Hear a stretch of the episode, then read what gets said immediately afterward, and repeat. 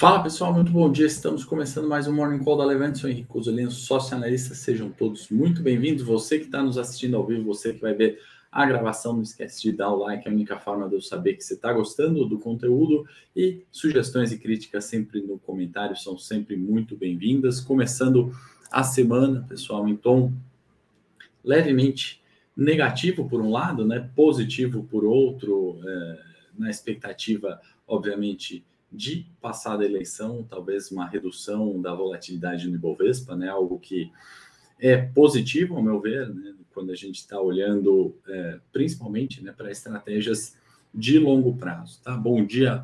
Antes de passar pelos mercados aqui para o Ricardo, para Maria Luísa Milton, você que está chegando aí ao vivo, já vamos compartilhar a tela da Bloomberg. E aí, vamos aqui aos principais índices de ações né, globais fechamento negativo na Ásia, Pacífico, Nikkei caindo 2,66, Hang Seng 0,44 e CSI 300 0,50, né? Hang Seng muito próximo das mínimas de 2011, né? Então uma certa cautela paira no ar uh, na Europa. Se a gente pegar Eurostox, né, como referência, leve queda de 0,03%.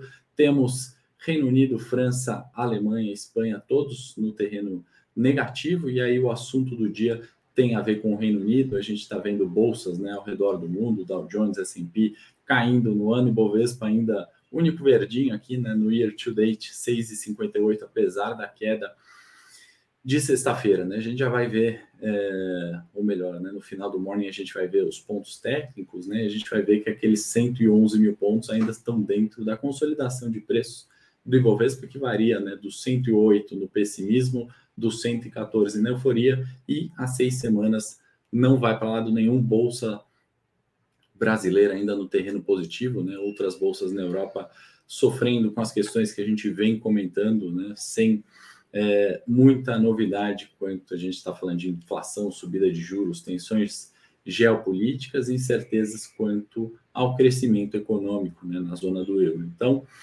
é, Para continuar, antes da gente entrar um pouquinho mais na pauta, que o assunto do dia é Libra na mínima histórica, né? A gente está falando é, do pound que chegou a 1,03 dólares, né? Isso é mínima desde 1985. A gente já vai olhar isso aqui no gráfico que eu trouxe aqui da Bloomberg, a gente está vendo né, uh, o 1,05 agora né, sendo negociado, né, é a mínima desde 1985, acelerou as quedas aqui da Libra é, frente ao dólar, né, frente outras moedas, né, também ao euro, em, em virtude do governo né, anunciar corte é, de impostos, né, ou seja, auxílio, né, estímulo fiscal para retomar crescimento. Né. Só que num momento onde a inflação também é recorde né, ao redor do mundo, a inflação tem subido bastante, é, a Libra se desvaloriza, o dólar se valoriza com a subida de juros e o governo uh, do Reino Unido né, vai aumentar seus gastos. Né? Então a gente vai ver mais inflação por lá e mais é, taxa de juros. Obviamente não é esse o único objetivo, ou melhor, né? esse não é o objetivo fim da primeira-ministra, né, recém-impossada ali, a Liz Truss, que está com uma tarefa realmente difícil, né, e ao meu ver é uma aposta bastante arrojada e interessante de se ver, né? Do ponto de vista de incerteza de crescimento, né? Vem uh, o governo reduzindo imposto, vem o governo, é, consequentemente, né, colocando mais lenha aí na fogueira da inflação e, consequentemente, vai continuar subindo juros. Né? A gente já vê o Bank of England, né, é, subindo, o Banco Central da Inglaterra, subindo juros deve continuar. Então, o assunto do dia, né, que movimenta os mercados, certamente é esse enfraquecimento da libra frente ao dólar, em virtude da tomada de decisão ali da primeira ministra recém impulsada, né? Então vem é, a 1,08 agora, né? Atualizando, acho que eu falei 1,05, esse gráfico não está atualizado, 1,08, né? Bateu 1,03 é, libra frente dólar, tá? E aí vem corte em folhas de pagamento, vem teto de salário né, foi rompido ali em algumas categorias, né, como é, executivos bancários, não tem mais teto, não tem limite, né, vem subsídio à energia, ou seja, uh, o governo vai gastar para a população também não pagar tanto na sua conta de luz, vem cancelamento da taxação de dividendos, né, enquanto esse assunto vem ganhando corpo né, na história recente, primeira-ministra corta ali, não tem taxação de dividendo, cortou também é, outros, é, outros impostos, né? então menores arrecadação, isso faz, num primeiro momento, a Libra se enfraquecer, né? aumenta a incerteza. E aqui a gente traz o GILT, né, que é o juro uh, do Reino Unido, do Reino, Reino Unido, perdão, é, o, o que está na máxima ali, né, da, desde 2020, é mais alto do que pandemia, então a gente está falando de um juro aqui é, de 10 anos, né, na casa dos 4,60. Bateu nos 4,60, a gente está falando em 4,11 atualmente, tá? Então, Reino Unido subindo os juros, taxa de 10 anos do Gilt subindo. Vou compartilhar aqui na tela 4,59 nesse momento. Tá? Outro assunto do dia, saindo agora um pouquinho é, de Inglaterra, né? vamos comentar sobre é, um pouquinho mais para o Oriente ali, né? Macau, né? É, cassinos, né? Ações relacionadas a cassinos, né? Coisa que a gente não tem aqui no Brasil, então é um pouco diferente, às vezes a gente até olhar, né? Qual a relevância disso? Que tem diminuído, né? Lucro por ação, né? A partir de 2021 tem caído muito, os cassinos têm sofrido em virtude de toda essa incerteza de retomada, os próprios lockdowns na China, né? Nessa madrugada subiram muito forte, né? Apesar dos fechamentos no terreno negativo que a gente viu, é, as ações relacionadas a turismo, a cassino, se valorizaram muito, apesar dos lucros por ação terem diminuído. Por que, que eu estou trazendo isso? Só para a gente colocar né, em perspectiva a questão uh, de recessão e a questão de lockdown, né, que, ao meu ver, apesar que uh, cada vez mais né, tem se falado de recessão, né, e aí recessão do ponto de vista técnico são dois PIBs de crescimento, eh, de decréscimo, né, não de crescimento no PIB, de decréscimo em PIB, a gente tem que colocar em perspectiva, né? China acabou de sair de um lockdown, né? Foram 60 é, milhões de pessoas ali liberadas, né? Então, é, não permanecendo né, o lockdown, a gente tem que entender a retomada da atividade, né? Setor de serviços aqui retomando, varejo, né? Pontualmente é, com, com altas pontuais, né? De algumas ações. Então, eu trago é, nesse sentido para a gente olhar aqui cassinos subindo uh, em Macau. Aqui nesse quadrinho a gente vai olhar um pouquinho mais para as commodities, né? E aí sim, quedas né, do petróleo continuando, né? Arrefecimento, né? O quarto ou quinto dia de queda consecutiva do petróleo, alumínio cai, aço cai, trigo também está caindo, gás natural caindo, e tudo isso em virtude ainda né, desse cenário de incerteza, né? Ao passo que, é, se por um lado né, a gente tem euforia ali nos cassinos, né, e o lockdown traz esse copo meio cheio, a incerteza né, de, de atividade e, e, e o problema também geopolítico Rússia Ucrânia e também é, China, Taiwan, tem trazido né, certa cautela para os mercados, a gente vê as commodities caindo pontualmente. Bom dia para quem está chegando agora, Francisco José. Frederico, sejam todos muito bem-vindos. Pedi para a produção colocar aí o vídeo de análise técnica do canal, né? A gente fez análise detalhada do Ibovespa, né? Tentando responder a pergunta se o Ibovespa vai cair essa semana, pré-eleição, é, ou se não, né? E aí a gente olhou os papéis mais relevantes do ponto de vista é, de peso, né? De participação no índice e também é, o próprio Ibovespa, que a gente já vai falar brevemente, né? No final do Morning Call. Vou pedir para a produção também colocar um relatório que a gente produziu, é, dividendos com opções, e aí é, o nome chamativo nessa né, estratégia que é o dividendo sintético. Né? Você que tem uma carteira de longo prazo né, e não faz lançamento de opções, né, você pode estar tá deixando um dinheiro na mesa ali, é, e tentando né, sempre buscar aquela ação que paga dividendo, existe uma estratégia com opções que você pode receber, né, a partir do momento que você é titular de uma ação, você pode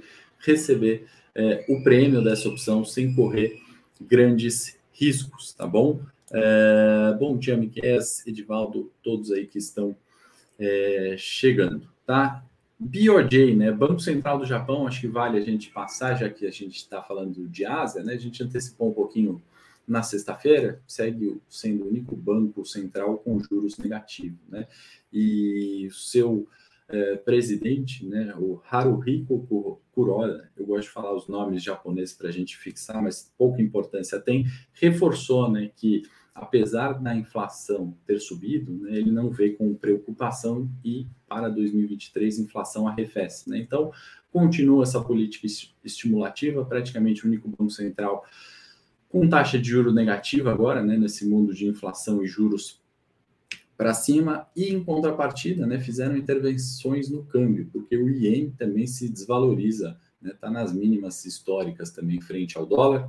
E, e obviamente, né, a gente tem que lembrar que sempre que um banco central, né, ou pelo menos no Japão, no Brasil, Estados Unidos, né, faz intervenção no câmbio, não é com a intenção de controlar né, a, a alta da moeda, mas sim prover liquidez. Né? Nenhum banco central vai ali, de fato, comprar, ou melhor, o Banco Central japonês não faz, uh, não faz, não tem essa intenção, não tem esse objetivo de comprar uh, ienes para interferir no câmbio, né? ou seja, valorizar a sua moeda, mas apenas prover liquidez. Né? E toda vez que o Banco Central faz isso é porque tem alguma situação, e no caso do Japão, é a insistência né, em manter taxa de juros lá embaixo, mesmo com inflação aparecendo pontualmente lá, uh, em prover liquidez. Né? A demanda ali de vender ien e comprar dólar está forte. Né? Se financiar em uh, ien e investir nos Estados Unidos é interessante. Se financiar em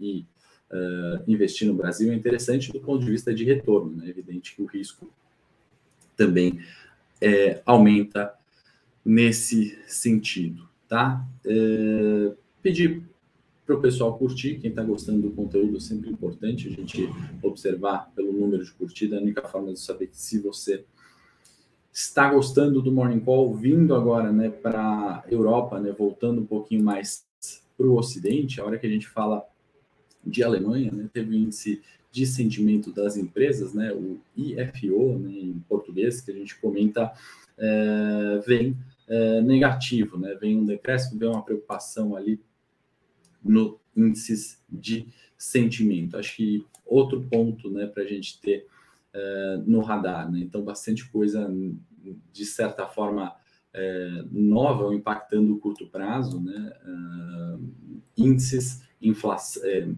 pound, a, a, libra esterlina se enfraquecendo frente ao dólar e a Itália, né, com a eleição ali da, da extrema direita, né, considerada extrema direita, uh, começam movimentos ali, né, de é, da direita, né? E aí é justamente aquele movimento de insatisfação, de crescimento de PIB que não vem, da Europa estagnada, da zona do euro que entregou muito menos, né, do que aquilo que se esperava lá na sua criação há mais de 22 anos, né? A gente está falando de um movimento que não aconteceu, né? Isso ficou evidente com a saída da Inglaterra, né, no Brexit, mas aí a gente vai se estender muito na pauta.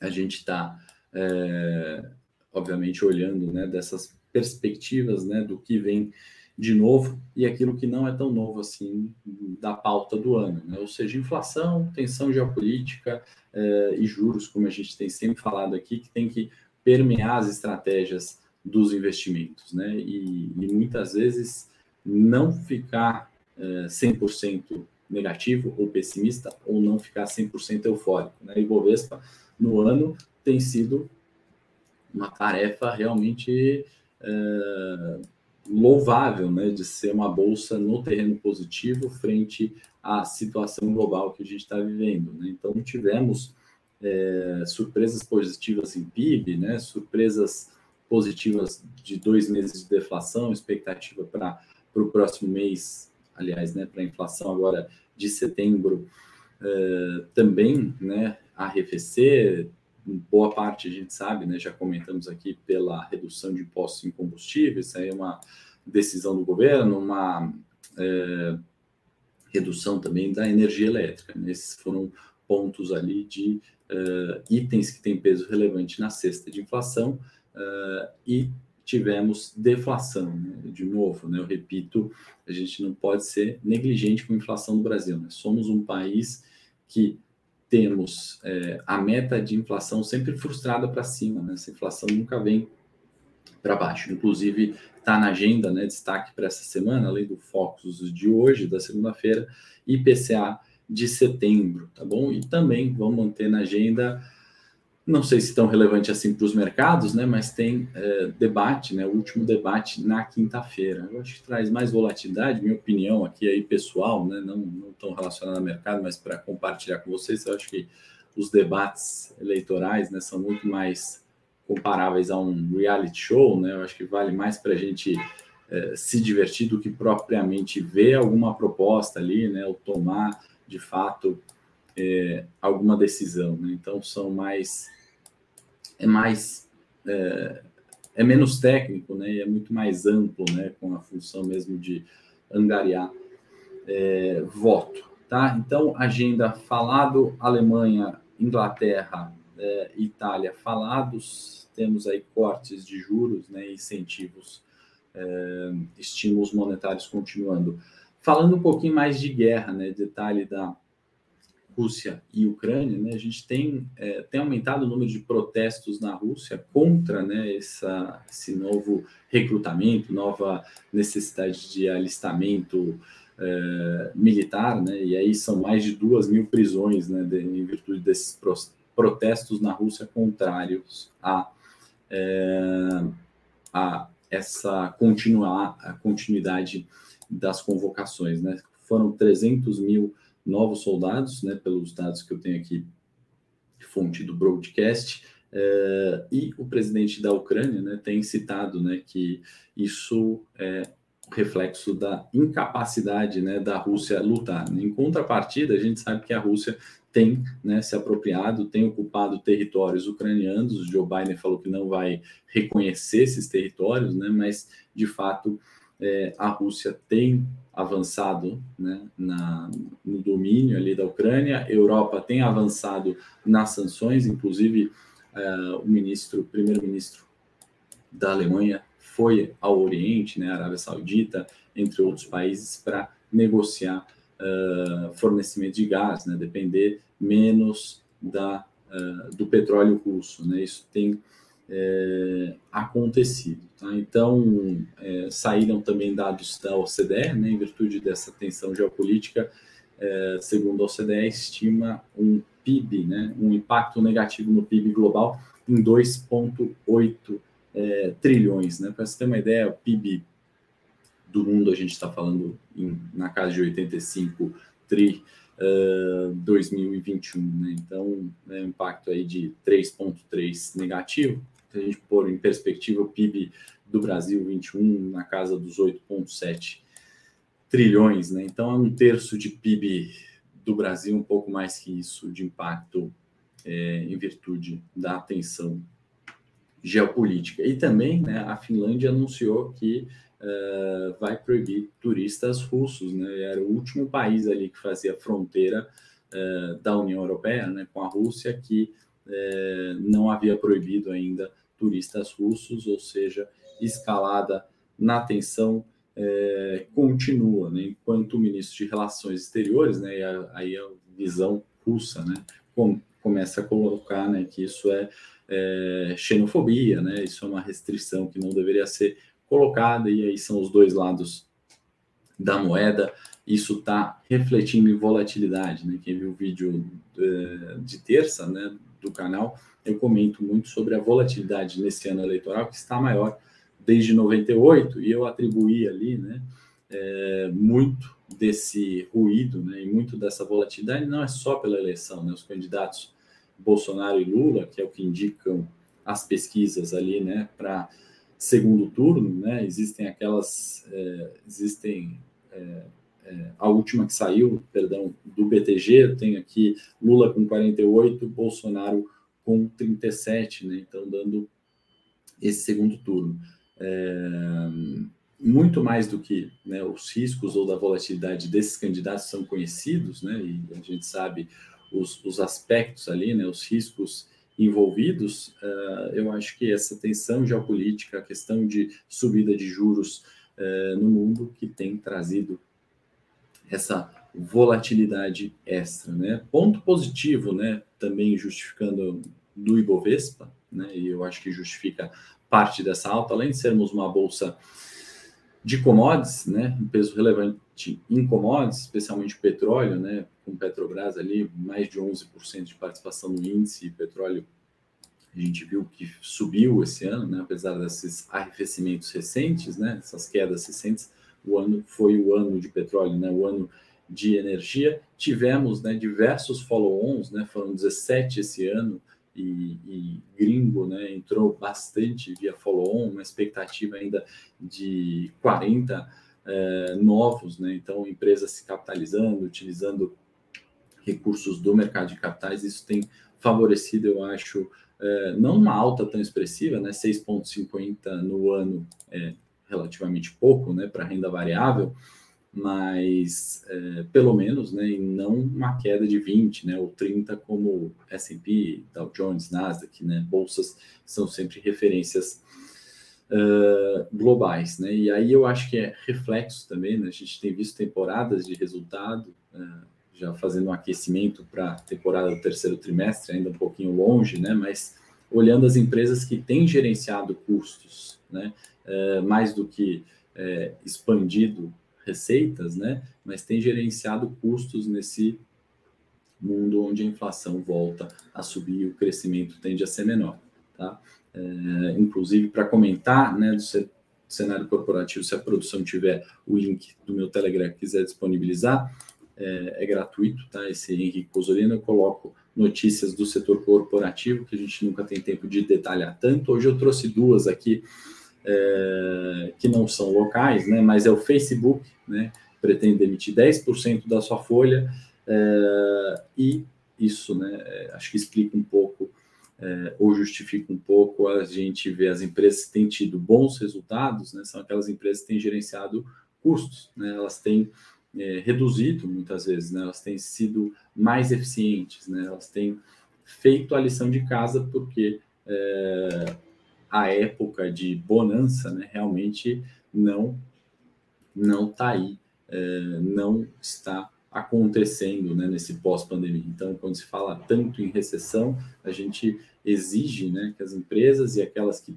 estão sendo bem geridas é, tenham tomado atitude, atitudes ruins né, para a economia, para o macroeconômico, né, isso vai gerar mais emprego, como essa demissão aí do Facebook, mas no resultado, né, as companhias, elas, é, essas saem vitoriosas, né? Então, do ponto de vista de investimentos, a gente pensa muito no resultado da, é, da é, do, do, do, Facebook, tá? IGM também que eu trouxe aqui, comentário rápido, vai investir 760 milhões, né, para carros elétricos, né? Então, assim, montadoras também tomando a frente, né, se modernizando, investindo naquilo que parece ser algo aí para se olhar na próxima década. Né? Os carros elétricos GM vêm com investimento pesado uh, nisso. O que mais eu separei aqui de pauta local? Né? Acho que vale a gente comentar do aumento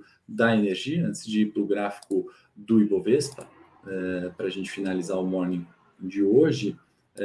Aumento né, estimado aí 5% para 23% na energia, é, que no primeiro momento, né, o pessoal pode pensar, ah, vou investir então em ações do setor elétrico, mas isso pode bater também numa demanda né, menor, né, no menor consumo, e aí não necessariamente isso é bom para as empresas do setor elétrico, apesar né, de ser o ano, né, a gente tem falado muito sobre o desconto nos bancos, as commodities, em destaque petróleo e o setor elétrico, né?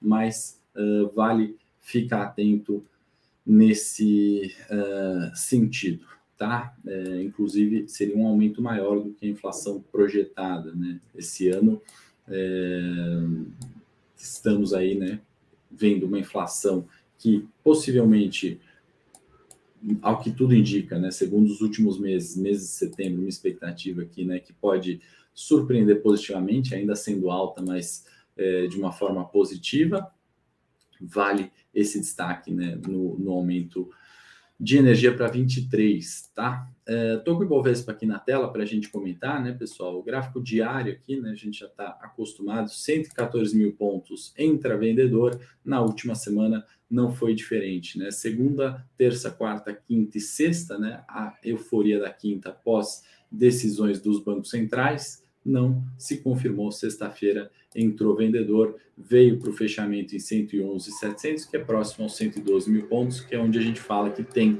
de fato, a briga com maior volume entre comprados e vendidos. Né? Então, toda vez do 108 entrou fluxo comprador, toda vez do 114 entrou fluxo vendedor. Foi assim nas últimas cinco semanas. Vou colocar aqui o gráfico semanal para a gente ter como referência, né? aquela consolidação é, uma, duas, três, quatro, cinco, sexta semana, né? A, a gente considerar sete, que foi o primeiro é, rompimento aqui dos 108 mil pontos. E aqui vale o destaque, né? A gente está vendo o Ibovespa desde 2021, né? Quando chegou é, a 131 mil pontos, nesse topo, fez um novo topo, né?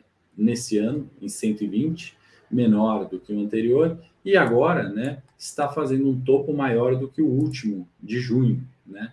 Que foram os 108 mil pontos, né? Então, se os 114 forem rompidos para cima, né? A gente pode ver reversão da tendência de baixa. Né? Se de fato não conseguirmos romper os 114, nos parece que o canal de baixa continua. Né? Por isso que é importante olhar a análise técnica, ela nos ajuda né, a tomar decisões de curto e de longo prazo. Né? Longo prazo, se a gente considerar um ano é, ainda pouco, né? mas se a gente é, tirar o zoom né, e começar a entender o coronavírus, né, começar a entender que o topo de 19 do mundo normal né, ainda não foi ultrapassado, a gente consegue fazer um bom balanceamento em carteiras também de longo prazo, tá, pessoal?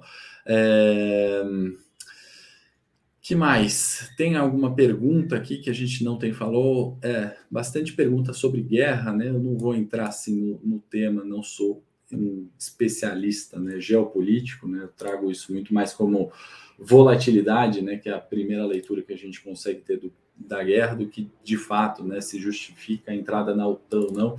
Vou me reservar aqui para não falar também besteira, né, não vou falar de temas que eu não sei, não vou é, entrar na seara ali da OTAN, benefícios ou não, né? Quem tem a razão ali na questão de guerra, mas isso traz volatilidade para o mercado. Esse é o ponto importante para a gente olhar. O professor Sabino continua comentando lá uma hora o, o livro sai para você, ou sai um colete, ou sai um tourinho, alguma coisa vai sair. BDRs nesse ano, o cenário atual nos Estados Unidos, Regis, acho que vem bem em linha com esse comentário que a gente fez do Facebook. Né? As empresas que conseguirem gerenciar, fazendo micro, né? É, uma boa gestão, né? É, controlar como é possível a inflação, né? certamente a gente não pode duvidar né? do, do, do longo prazo ou da capacidade dessas empresas em gerar valor né? para a sociedade. Então, é, BDRs, eu acho que vão nessa linha. Né? Naquele primeiro momento, sobe juros, cai ações ou traz mais volatilidade nesse cenário, como qualquer ação brasileira. Num segundo momento, né, uma boa escolha, boa, um bom stock picking, acho que pode fazer bastante sentido, tá, pessoal? Quem uh, não viu o vídeo ontem de análise técnica, acho que vale bastante a pena. Quem ainda não está no Telegram gratuito, também acho que vale muito a pena. E quem não baixou o relatório gratuito que a gente elaborou com presente aí para vocês que estão ao vivo, é, estão sempre nos prestigiando e dando um like, né? Ou é, deixando os comentários, a gente preparou esse relatório de opções, né? Dividendos com opções, tá bom? Muito bom dia a todos. Estou indo para o Morning Call técnico no meu canal. Vou falar um pouquinho mais de ações, né? É, gráfico e preço de tela frente a valor do ponto de vista da análise técnica. Quem gosta desse conteúdo, só entrar Estou entrando ao vivo agora lá. Forte abraço, excelente semana. Quarta-feira, para quem não vai no Morning Técnico agora, estou de volta.